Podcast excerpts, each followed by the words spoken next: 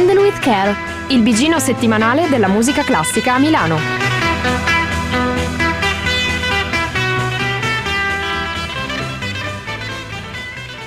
Giovani radianti, radiosi, radioascoltatori di Radio Statale, sono le 21, è lunedì e questo è Handle with Care.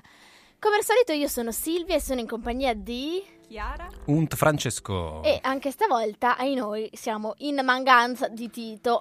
Ci Vabbè. dicono che tre sta bene. Sì. No, È sano e salvo. no, no non che tre, che, che Tito sta bene. Che, che- che in tre No, raga, ho, ho un problema in cuffia, quindi vi sento solo da una parte, però... ci- Anch'io. c'hai un orecchio tappato? Sì. Prova a smanettare il spippolare un pochino, come insegnano i maestri Ma della... Sì, sì. Senti che bel fruscio già subito. No, vabbè, siete bellissimi comunque, anche da Eh, un orecchio solo. Grazie, che, che- quanta gioia. Eh, E in tre siamo bellissimi uguali e cercheremo di superare quest'ora e mezza. Sì, lo faremo molto più fatica noi. No, dai, non è vero, stiamo scherzando, sempre belli pimpanti per una nuova oretta e mezza tutti insieme. Prima di partire, visto che due settimane fa, l'ultima puntata, abbiamo parlato della cena delle beffe, Mhm. ieri c'è stata la prima e qualcuno mi ha detto che c'eravate. Sì, E oh, ci tocca. ci È tocca. una buona cena? Se magna bene? Sì. Bella, sì, dai. Sì, raccomandata secondo me. Sì, sì, sì. Anche per chi magari non è tanto eh, Avvezzo. avvezzo all'opera, e per insomma. dirlo io, Mm. fidatevi. No, ma poi dura- comunque, giusto per capirci, dura solo un'ora e mezza, quindi tranquilli. Sì, va- scivola proprio via. Poi Sì, con questa regia super cinematografica è veramente come guardarsi un film. Sì, non sì, è- sì, sì. Non pesa per niente. Poi se siete appassionati del genere Il Padrino, insomma, gangster movie così, vi piacerà. Di, di questo genere. Vi piacerà. Noi... Cioè, quindi non è una noiosa opera, ma un bel film. Sì, Esatto. sì, sì, sì, sì, con un po' di musica. Ma Tanta è colpa di musica. Martone? Della regia di Martone? Sì, secondo me sì. Sì, Merita. Merita. sì, tra lui e le scene che sono una figata. Sì, che Ah, salgono e scendono. Ah, infatti ho letto una recensione su- super. Forse sì, è il sì, caso sì. di, di recuperare la roba della scala aperta. E... Sì. Sì, ne vale la pena. Bene. Ehm, noi invece cambiamo completamente tono, vi facciamo ascoltare tutt'altro, niente opera, niente, niente gangster. eh, partiamo. Gangsta Paradise. Facciamo Gangsta Paradise di Culio, ve la ricordate voi? No? No, questa Eh, è una vabbè, di, di niente. quelle citazioni. Vabbè, allora- allora rimaniamo- Dai. Eh, ragazzi, su. Eh, vabbè, che tocca fare? Ognuno Facciamo che rimaniamo molto vicini a noi nel ventunesimo secolo. ruolo. Sì, ma vicinissimi. L'altro, è ieri. il compleanno di Sciarrino. Ah, Ta-da! super! Quindi E anche di De Gregori. Quanti anni fa Sciarino? 69 mi pare. De Gregori 65, credo. Eh, Eh beh, siamo lì lì, eh. compleanni di un certo tipo. Speravo più rotondo Sciarrino, sarebbe stato più bello. Eh, vabbè. Poi Allora andiamo col primo ascolto? Dai, Andiamo. Ci divertiamo col divertimento.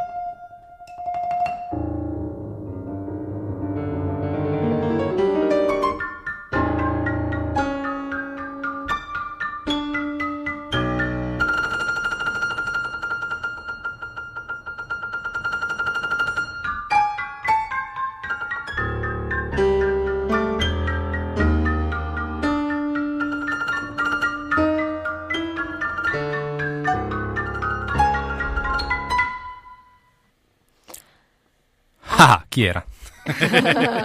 La indovino con una. Vai, indovinala. Ah, Chi era? Chi suonava? Cosa suonava? era un pezzo di Alessandro Solbiati. Yes. Non sto Su- leggendo, e quindi è veramente No, no. come Sarabanda. Eh, Quattro che- pezzi per pianoforte e percussioni, il secondo Il secondo pezzo. di questi quattro pezzi. De- registrato da Divertimento Ensemble, una registrazione del 2004.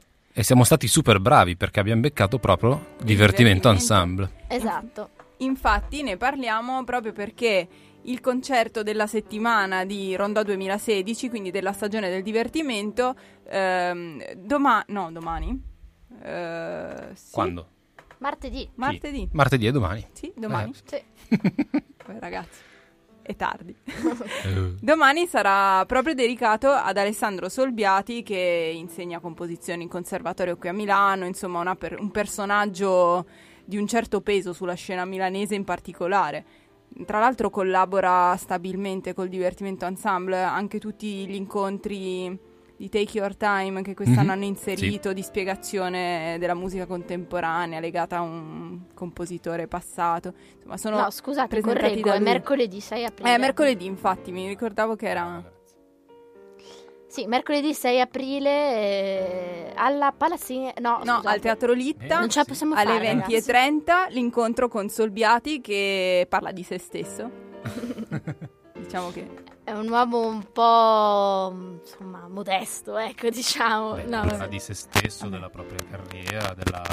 della propria insomma, della propria Sì, musica. della propria In musica. effetti poi il concerto è dedicato a lui, per cui ci sta, ecco, diciamo così. anche la valenza di avere un insomma il compositore che parla di se stesso, del lavoro che fa è sempre interessante come punto di vista. Vi racconto un po' i pezzi che suoneranno perché poi eh, um, insomma è- l'ho presi direttamente da lui che le racconta in realtà, quindi non gli rubo proprio le parole di bocca. Ehm, eseguiranno Manet per violoncello e pianoforte, che è un pezzo che è molto caro sul Biati, ma non è suonatissimo perché è difficile. Quindi già partiamo, mm, è difficile insomma. Tanto per scaldare la serata. Esatto, sono Inizio col fuoco. otto situazioni molto diverse tra loro che si susseguono come in una spirale e la dedica a Manet perché dopo aver visto una mostra appunto del, di questo, del pittore ehm, Solbiati ha capito che non era un talento fin dalla nascita insomma. È uno che ha dovuto lavorare sulla sua arte e per migliorare eh, ma ha saputo lavorare e quindi mm, si è- lui si è riconosciuto insomma in questo, in questo talento inizialmente un po' acerbo e che poi man mano si è affinato, ecco. il compositore operaio. Sì, diciamo così. La pemaia della composizione. Poi Pour B, che è un ciclo di pezzi per, per ensemble, insomma, eh, esattamente sono tre movimenti per clarinetto, che sono clarinetto piccolo in si bemolle e clarinetto basso, e tre strumenti. Ehm, ogni pezzo, diciamo, è il ciclo di que- di- da cui viene preso questo, questo pezzo è un ciclo che, a cui ogni pezzo è dedicato a uno strumento dell'ensemble, quindi diciamo uno strumentista che diventa un po' solista.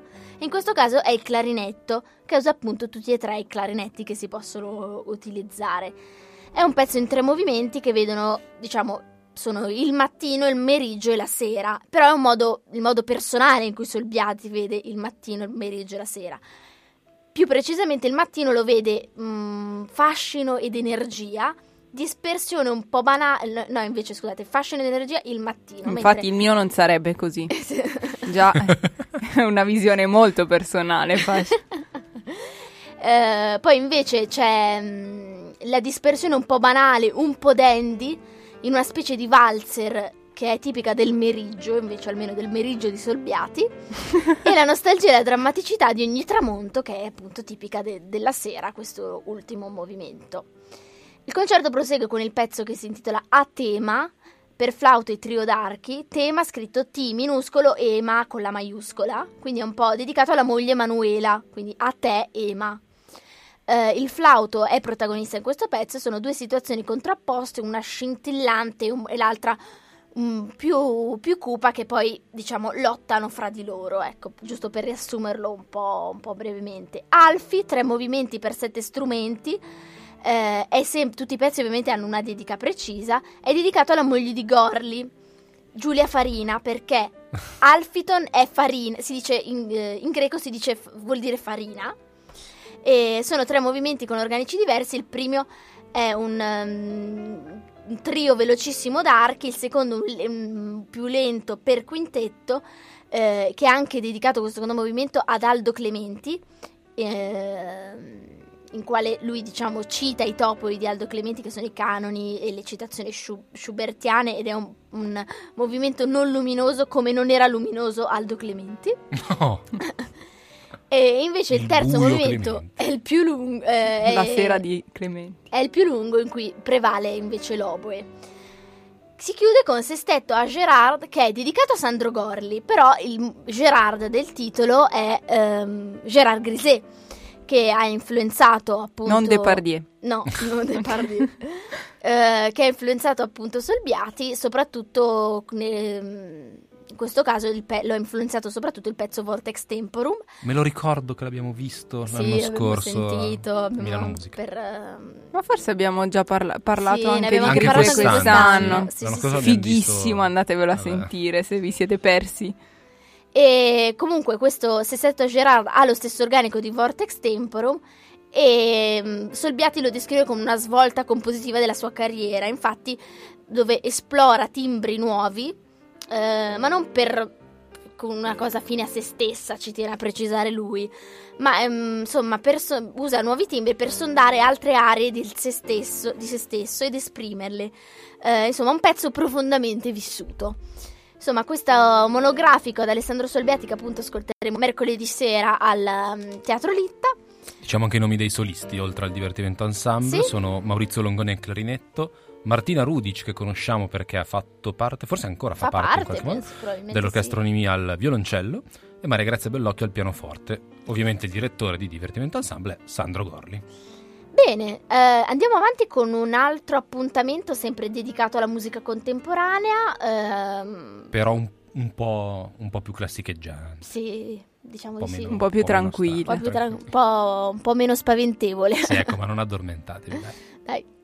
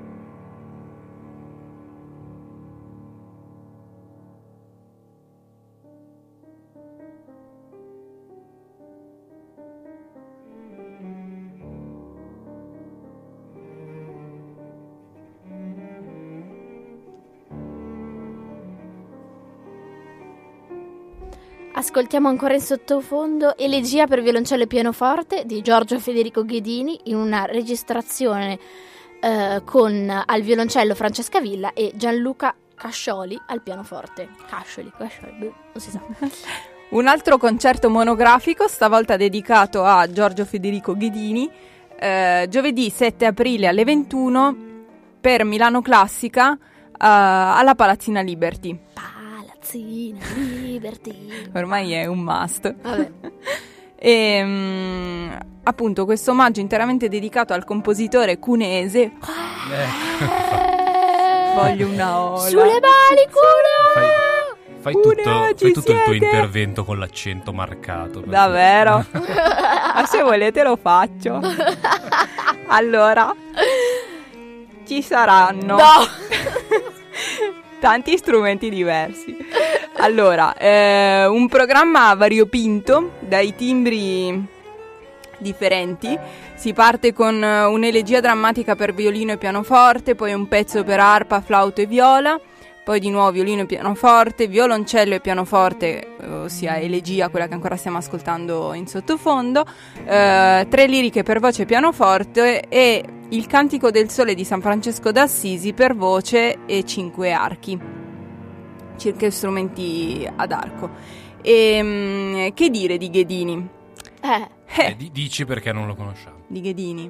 Allora, Ghedini- innanzitutto il Conservatorio di Cuneo è intitolato a Ghedini. ok. bene. È un altro, è uno dei compositori di inizio Novecento. Lui nasce a Cuneo nel 1892 e studia violoncello, quindi insomma il violoncello è proprio il suo strumento, e composizione, diplomandosi nel 1911. Mhm. Dopodiché lavora a Torino per qualche anno, prima come maestro sostituto al Teatro Reggio, poi inizia ad insegnare alla Scuola Municipale di Musica Corale e alla fine approda al Conservatorio a Torino dove insegna composizione per un po' di anni. Per Quindi lui è tras- sempre rimasto in Piemonte. No, No. si trasferisce a Milano nel ma 41 no. e addirittura, io non lo sapevo, giuro, è stato direttore del Conservatorio di Milano Ah. Dal 1951 al 1962. Quindi la cosa... Finora Pensa però il percorso è simile al tuo. È il Chiara. mio, è uguale. tuo, è uguale. Sono una piccola Ghedini Sì. in erba. Lo- eh, infatti mi ha spaventato questa cosa, ma non so se esserne felice. Ma insomma, e dieci anni più giovani di, di Mali Piero, che è Mhm. appunto questo compositore che si dedicò alla riscoperta di cotanto repertorio, uno su tutti Vivaldi, tanto per citarne uno a caso. Anche Ghedini studia a fondo la musica del, del 5 e 600 e a lui si devono le trascrizioni moderne di alcune composizioni di Monteverdi, Bach e Gabrieli, per intenderci. E mh, tutto questo studio sulla musica antica, cioè antica eh, del 500 e del 600, comunque va a influenzare anche il suo stile personale. E lui, come tanti, come tutti gli italiani, poi anche delle avanguardie, è un altro di quelli che utilizza il linguaggio della dodecafonia o mm, insomma delle avanguardie più sperimentali. Perché abbiamo, abbiamo detto che tutti ci dovevano passare. Tutti ci dovevano passare, come abbiamo detto e ridetto, però come tutti gli italiani ha questa vena lirica e, e melodica molto forte, non, non si mette lì a lavorare solo di matrici e Mhm. incroci di intervalli. E, e e appunto il suo studio su un certo repertorio, sul repertorio di un certo tipo, finisce per, influen- per influenzare il suo stile personale, largamente cantabile e lirico, e l'abbiamo sentito con l'elegia, che insomma è proprio l'apoteosi di questo stile, e allo stesso tempo eh, rimane attento alle conquiste recenti del linguaggio musicale. La, la melodia e il contrappunto, quindi pur avvicinandosi al barocco, eh, no- non uccide mai le- l'esigenza espressiva che Ghedini ricerca in ogni sua forma e mm, insomma è sicuramente uno dei, dei compositori da riscoprire che forse in alcuni campi si sta, ad esempio, io ho sempre sentito parlare di Ghedini dai chitarristi. Io, Ma va? Sì. io a dire la verità non lo Io mai. conoscevo. Sì, e ho sentito anche mm, un paio di pezzi suoi, ora non ricordo minimamente i titoli, ma è veramente molto, molto, molto affascinante, molto bella anche come scrittura, perché si capisce che è molto colta come scrittura, ma al tempo stesso ehm, Non te la fa pesare. non te la fa pesare. sì. È molto È diretto, scorrevole, sì, scorrevole. Vabbè, E in effetti quindi- questo brano non l'avevo mai sentito dal- quando me l'hai linkato. Sì, sì, sì, sì, no, è sicuramente molto interessante ed è una scoperta, diciamo, più recente rispetto ai compositori del Novecento più conosciuti, però da indagare, quindi un'occasione per chi volesse eh, è appunto quella che viene data qui a Milano, chissà perché, cioè, a Cuneo, e fate un omaggio a Cuneo per favore.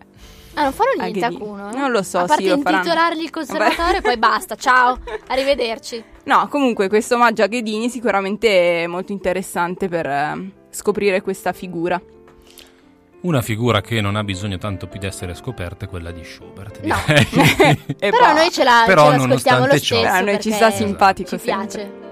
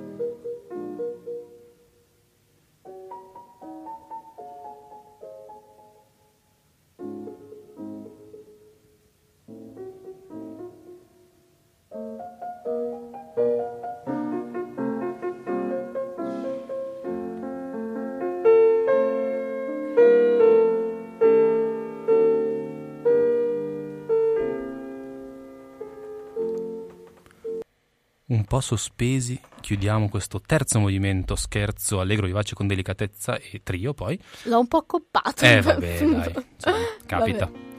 Della mm, sonata di 960 di Schubert eseguita e si sentiva un po' tutto il peso dell'età da Sviatov Richter, Che pianoforte sospirava. 1972. In realtà poi mentre lo sentivo ho detto o è lui che sospira o hanno messo un microfono vicino a uno dei classici vecchi da platea che, Che partecipano all'esecuzione eh, Sbuffando. sbuffando, tirando su col naso, con tutto. Che bello. scartando una caramella. Lo as- l'abbiamo ascoltato perché eh, il martedì 9 aprile, anzi no, non è vero, è sabato 9 aprile. Sabato, sì. sabato. Oggi abbiamo problemi con i giorni abbiamo- Ma non solo con i giorni. Ma no, perché generalmente in Società del Quartetto è Sì, martedì. è vero, ci ha lasciati tutti Brava, un po' stupiti. Eh, eh, eh, scusate. eh, Invece no, è proprio sabato sera. Sabato sera, eh, 9 aprile alle 20.30, Conservatorio Verdi ovviamente, c'è Christian Zimmerman al pianoforte. Eh, ci suonerà di Schubert la sonata in La maggiore ehm, di 959 e sempre del eh, caro Schubert sonata in Si bemolle maggiore, eh, opera 2, sì, di 960. Fa, fa, fa Quella che stavamo ascoltando. quella che stavamo ascoltando. E ehm, due curiosità su Zimmerman. Innanzitutto è venuto spesso, relativamente spesso, a, a Milano e eh, alla Società del Quartetto ha debuttato negli anni 70. Eh, ha fatto il suo debutto milanese, insomma, non so se addirittura italiano, ma comunque milanese sicuramente. E ha. mm, e lui nel 2014 è stato qui l'ultima volta. E però il, il, um, il concerto mi ricordo che era stato spostato, mm, insomma annullato e poi eh, riprogrammato successivamente perché era stato punto alla mano da un'ape. E tu dici, Povero Christian. che poi ci dici, sì, in effetti lui co- con le mani lo deve suonare il pianoforte, però cavolo tu dici un'ape e... eh, vabbè comunque il, il Beh, concerto... si gonfia la mano, Eh poi no, infatti. Ah, poi sì, da- no, no, ma è vero, cioè non è una roba da forma. star, comunque. Però un'ape, ecco, occhio alle api eh, se siete pianisti. Ehm, lui si è posto il limite di 50 concerti all'anno ehm, e ha un'aderenza totale alla sua professione, organizza personalmente la gestione della sua carriera, studia l'acustica delle sale da concerto, le ultimissime tecnologie di registrazione e della costruzione degli strumenti. È inoltre appassionato di psicologia e computer. One man band. Ragazzi, è un super nerd, c'è un- poco No, da ma- fare. no, No, ma no, che- ma lo è, ma è bello però. No, la cosa che mi fa ridere è che eh, scrive che uno che è appassionato di computer è un po' una roba come dire, uno che è appassionato di, di un oggetto che effettivamente poi tutti usano sempre, quindi dire un po' un appassionato di porte, non so, eh, eh, grazie. Vabbè, che non è nato e cresciuto col No, computer, quindi per lui è sì. una passione successiva. Però a me sta frase mi ha fatto un po' l'effetto strappito, come se uno scrivesse sono appassionato di pentole, grazie, qualcuno in qualche modo si dovrai far da mangiare. Comunque, parlando invece della- delle due sonate di Schubert che eh, vengono proposte in programma, la D959 e la D960, sono proprio le due ultime sonate per pianoforte composte da Schubert e vengono considerate inevitabilmente un, suo testamento. Tra l'altro Schubert, ve lo ricordiamo, muore a soli 31 anni, credo mi pare di sifilide se non ricordo Ah. esattamente, però insomma... Dopo una vita in cui quasi nessuno ri- riconobbe il suo genio. Infatti, nel settembre del 1828, poche settimane prima di morire, eh, Schubert eh, ultima appunto queste tre poderose sonate, aggiungendovi anche la 958, che però non, non verrà eseguita da Zimmerman. Ehm, Anche perché sono lunghe. sono molto corpose. lunghe, infatti durano sui 40 minuti, che è un tempo molto lungo per una sonata per pianoforte solo. Ehm, e con queste sonate lui, insomma, cercava forse di sperare di entrare finalmente nel circuito editoriale. Eh, infatti la dedica al più brillante dei pianisti allora in circolazione, Johann Nepomuk Hummel. Hummel. Hummel non fa che confermare, appunto, questa cosa appunto conferma questa ipotesi. Delle ansie e delle, de- delle delusioni di quel periodo, però, non c'è traccia in queste sonate, eh, ad eccezione forse dei tempi lenti, dove si respira invece un senso di sereno distacco, una specie di gioia tranquilla causata paradossalmente dal cumulo di sofferenze patite. Quasi l'autore presentisse l'ormai imminente liberazione della sua penosa condizione terrestre. Insomma, aveva accettato serenamente il fatto che eh, la dipartita era vicina, evidentemente. Romanticismo a palate. Esatto. Eh, tutte e tre le sonate sono accomunate dalle ampie dimensioni, dalla struttura in quattro movimenti, dalla totale rinuncia di ogni tratto esteriore e magniloquente in favore di un frequente ricorso ai toni lideristici per, cu- per i quali, appunto, i suoi leader Schubert è stato famoso durante la vita, ma solo per quelli sostanzialmente, anche se poi ha composto molto molto di più. Del, ehm, appunto sono caratterizzate anche dall'intenso sfruttamento del registro medio grave della tastiera e dalla completa emancipazione dal modello beethoveniano che invece insomma Beethoven era stato un po' uno che lui vedeva come suo maestro anzi era pure eh, al funerale aveva, si dicono che portasse un cero durante il funerale di Beethoven però gli è sopravvissuto solo tipo un, anne- un annetto e mezzo due Troppo coinvolto. troppo coinvolto Un po' troppo. Insomma, poi ehm, Schubert in questo pezzo chiede al, mm, all'esecutore di parlare sommessamente, come se immaginate qualcuno che urla qualcosa e ti sciocca. E pensate invece se eh, qualcuno vi dà una bruttissima notizia, ma detta a bassa voce, quasi sus- eh, sussurrando, che diventa un po' una cosa un po', Piano piano. un po' sinistra, un po' che ti mette un Po- un po' piano ansia piano. Molta più ansia che qualcuno Mhm. la urli e quindi questo è un po' l'effetto che, che Schubert vuole dare con questa sonata. Vi aggiorno sulla morte di Schubert? Sì, Ah, breaking news. non è Breaking morto- news. Non è morto di sifilide? No. Mm, una grave malattia venerea, cioè appunto la sifilide, già manifestatasi nel 1822, quindi sei anni prima, aveva minato il fisico del musicista che non riusciva a resistere a un attacco di febbre tifoide, quindi un'altra bella una Esatto. simpatia, contratta da Eisenstadt durante una visita alla tomba di Haydn. Cioè, Ah, vabbè, cu- ma ce un po' il culto dei Proprio- morti lui e, e- subito è andato a, insomma, si è unito. Un po' la sfiga addosso. Minchia. No, invece c'è un'altra roba che voglio dire assolutamente per recuperare questo.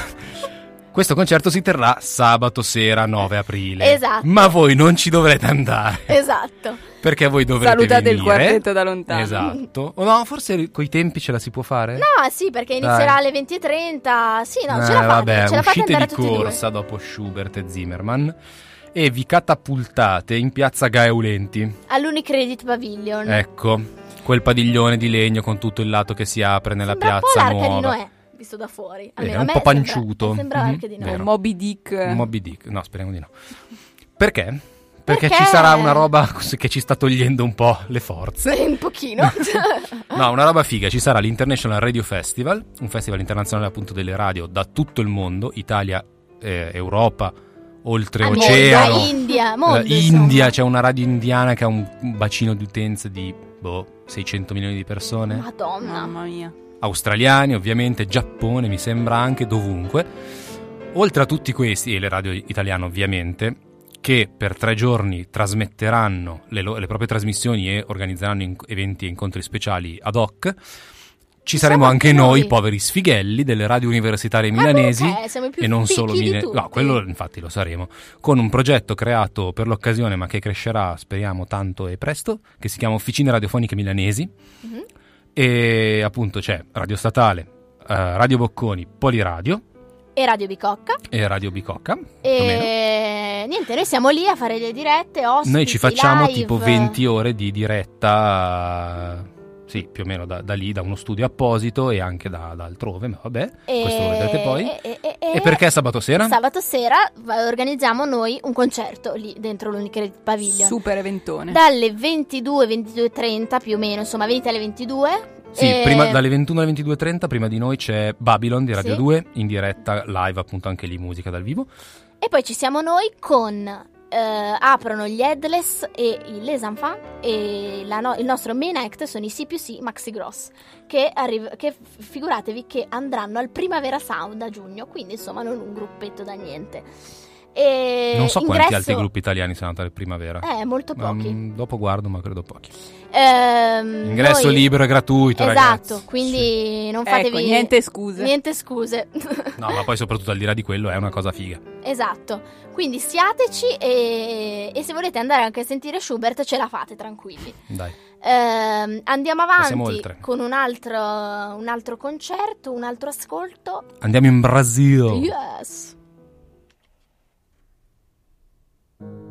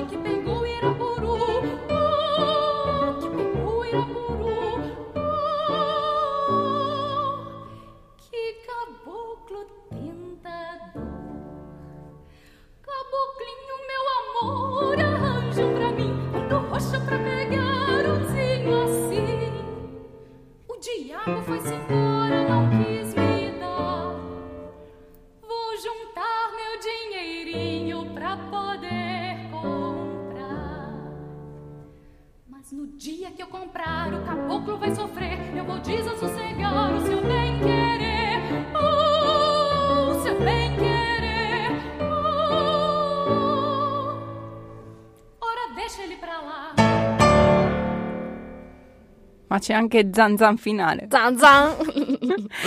Quelli che abbiamo ascoltato erano due brani di Valdemar Enrique, Tambataja e Wirapuru, da, ehm, dal CD. Amazonis Ah. è il titolo della composizione. Ah, ok, Sì, sì. ok, ok, mi mancava questo, questo pezzo.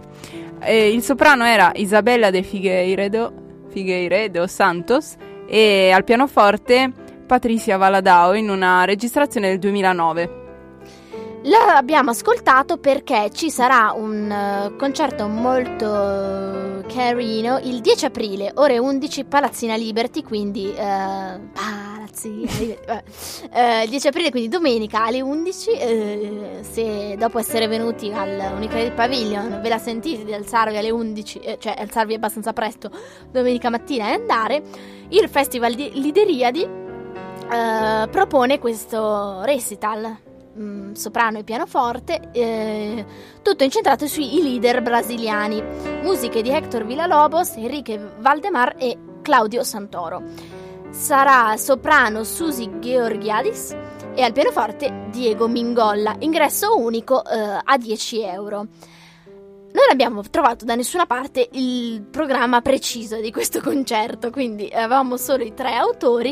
Allora abbiamo detto, vabbè, mandiamo qualcosa che ci piace, eh, cui- mh, pescando a caso, un po' a caso, diciamo. Eh, e abbiamo scelto questo pezzo appunto di eh, Valdemar Enrique, che è stato un um, compositore e musicista brasiliano, come avrete potuto intuire, e mm, ha scritto più di 120 canzoni. È stato attivo, diciamo, più o meno tra il 1920 e il 1970, giusto per inquadrarlo un attimo anche dal punto di vista temporale. Insomma, ha scritto più di 120 canzoni e lui sostanzialmente veniva dalla mm, parte nord, diciamo, della- del Brasile, che è... ehm, e que- appunto queste origini danno un po' un sapore diverso ai suoi lavori che si distinguono da quelli mh, dalle canzoni popolari brasiliane più conosciute, che invece sono tipiche della- delle regioni, diciamo, più a sud Della eh, zona di Rio. Sud-est, esatto, zona di Rio, zona di San Paolo, o anche più del nord-est, cioè zona di Bahia, ecco per intenderci. Ehm, ha sempre, Enrique ha sempre avuto questa propensione per la, per la canzone che diciamo domina tutta la sua produzione Eh, e diciamo lo, lo- lo contraddistingue più di ogni altra cosa dalla- dal- dalla- dall'altro compositore forse più famoso brasiliano Villa Lobos. Mm. Eh, lui diciamo mh, attinge molto dal, fo- appunto dal folklore e mh, facendo questo decide di fare questo viaggio a Pernambuco e mh, si dice, ehm, diciamo entra in contatto adesso ve li leggo così perché non so bene come, come tra- sapevo bene come tradurli in italiano con tutte le maracatus, frevos e cocos che potesse eh, insomma trovare Trovare. Cosa sono sono credo frutti? s- no. animali? Nomi cose città. nomi cose città Ah, sono, eh, sono delle formule di musica popolare insomma Ehm, poi si dedicò anche al mettere in musica poesie di autori come eh, Manuel Bandeira e Ascenso Ferreira e Jorge de Lima e anche di altri mm, autori portoghesi però non, non- non brasiliani. Ehm, gran parte della sua carriera ha fatto anche, diciamo, pianista accompagnatore con, ehm, in concerti in cui la protagonista era Maria Costa Pereira, che era appunto la, fi- la figlia, sì, scusate, la sorella. Sì, Infatti il suo vero Valdemar Enrique è il nome d'arte, Esatto. Valdemar Enrique da Costa di qualcos'altro. E Costa Costa Pereira. Eh, Pereira, Mm. Coimbra della Coroniglia, e Azevedo. esatto, bla bla. Niente, un'altra citazione nomi- persa nel nulla, ragazzi, ma dove andiamo? No, Vabbè, no, andiamo guarda, avanti. è inutile tanto. Insomma, giravano Brasile, Argentina, Uruguay, Francia, Spagna, Portogallo, eh, una carriera internazionale.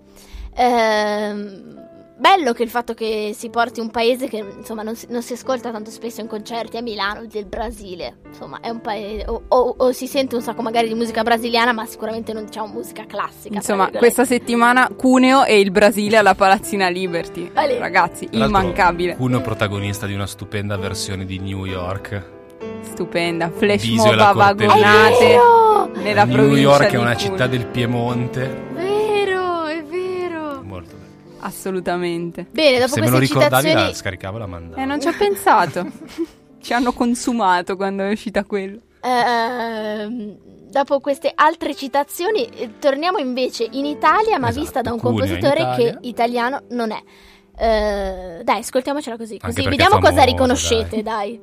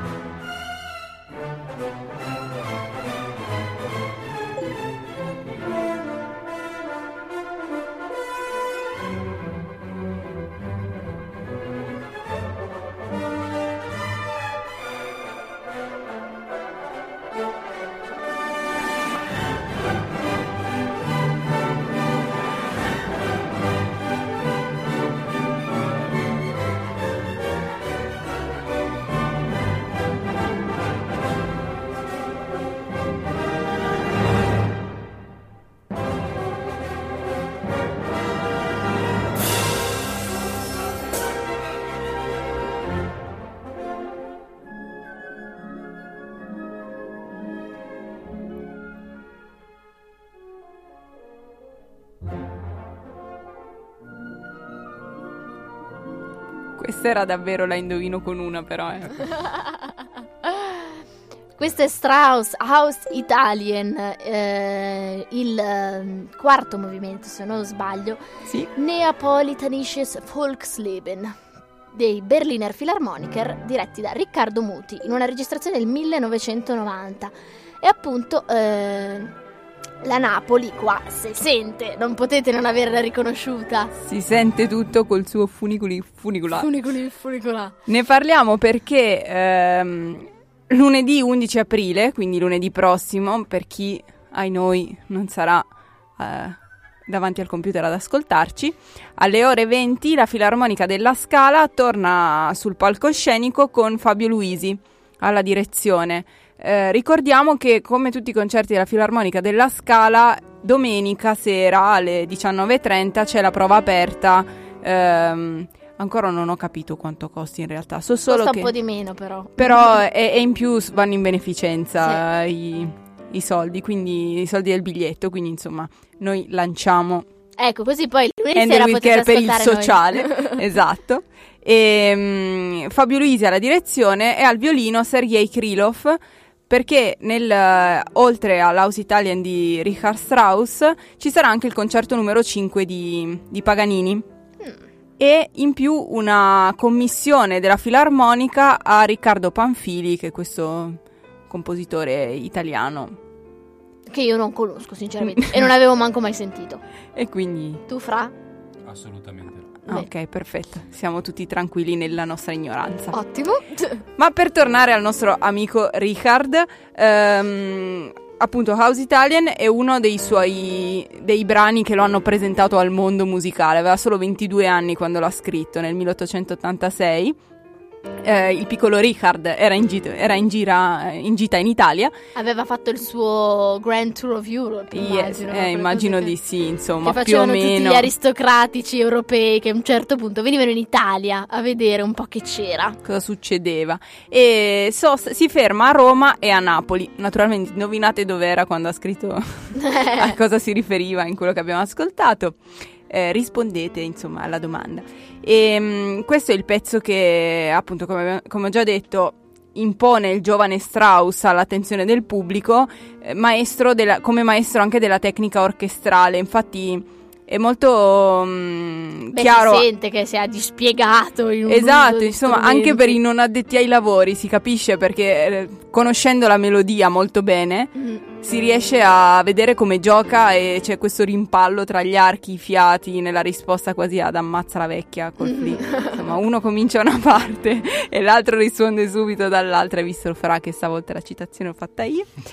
E, la cosa in- divertente, il fatto divertente è che Strauss eh, inserì Funiculi Funicula all'interno del movimento credendo che fosse, ritenendola una, melo- una melodia popolare risalente a chissà quando, quando invece l'aveva scritto un suo contemporaneo, tale Luigi Denza. Grande Eh, Luigi. grande Gigi, i napoletani gliel'hanno fatta a Richard, insomma. Mm, insomma, che ha inserito come la fanno a tutti, anche a Esatto, Strauss. anche a Richard. E, mm, la composizione fa parte del, si inserisce all'interno del eh, grande repertorio di musica a programma con il quale cioè, che Strauss ha ripreso da Berlioz e Liszt, ma essenzialmente è una grossa sinfonia in quattro movimenti che ricorda un po' anche la struttura della- dell'italiana, la sinfonia numero 4 di Mendelssohn. E sono simpatici i, i nomi dei quattro movimenti. Il primo si intitola Nella campagna, il secondo, che è il mio preferito quando ho letto il titolo è questo, Tra le rovine di Roma, quadri fantastici di uno splendore svanito, sentimenti di tristezza e dolore in mezzo al soleggiato paesaggio. Sembra un romanzo Harmony. Esatto, e questo è solo il titolo. Prima che diventi sozzo, però. Eh. Una descrizione del paesaggio così. la parte nostalgica, poi sulla spiaggia di Sorrento e infine Vita di popolo a Napoli, che è appunto l'esploit finale che abbiamo ascoltato. Che bella la canzone napoletana, io ci sono tanto affezionata, mi piace tantissimo, nonostante io non abbia nessun retaggio. No, ma c'è un, c'è un repertorio Campano. stupendo anche lì da, da scoprire. Eh, poi purtroppo rovinato dai Dai. neomelodici attuali che spopolano, però in radio soprattutto, anche ormai giù con 3G davanti. Eh, andiamo avanti perché eh, è giunto il momento di passare a Listen Shout, il nostro approfondimento. Eh, ci sentiamo la sigla, un bel ascolto e poi vi raccontiamo chi abbiamo intervistato.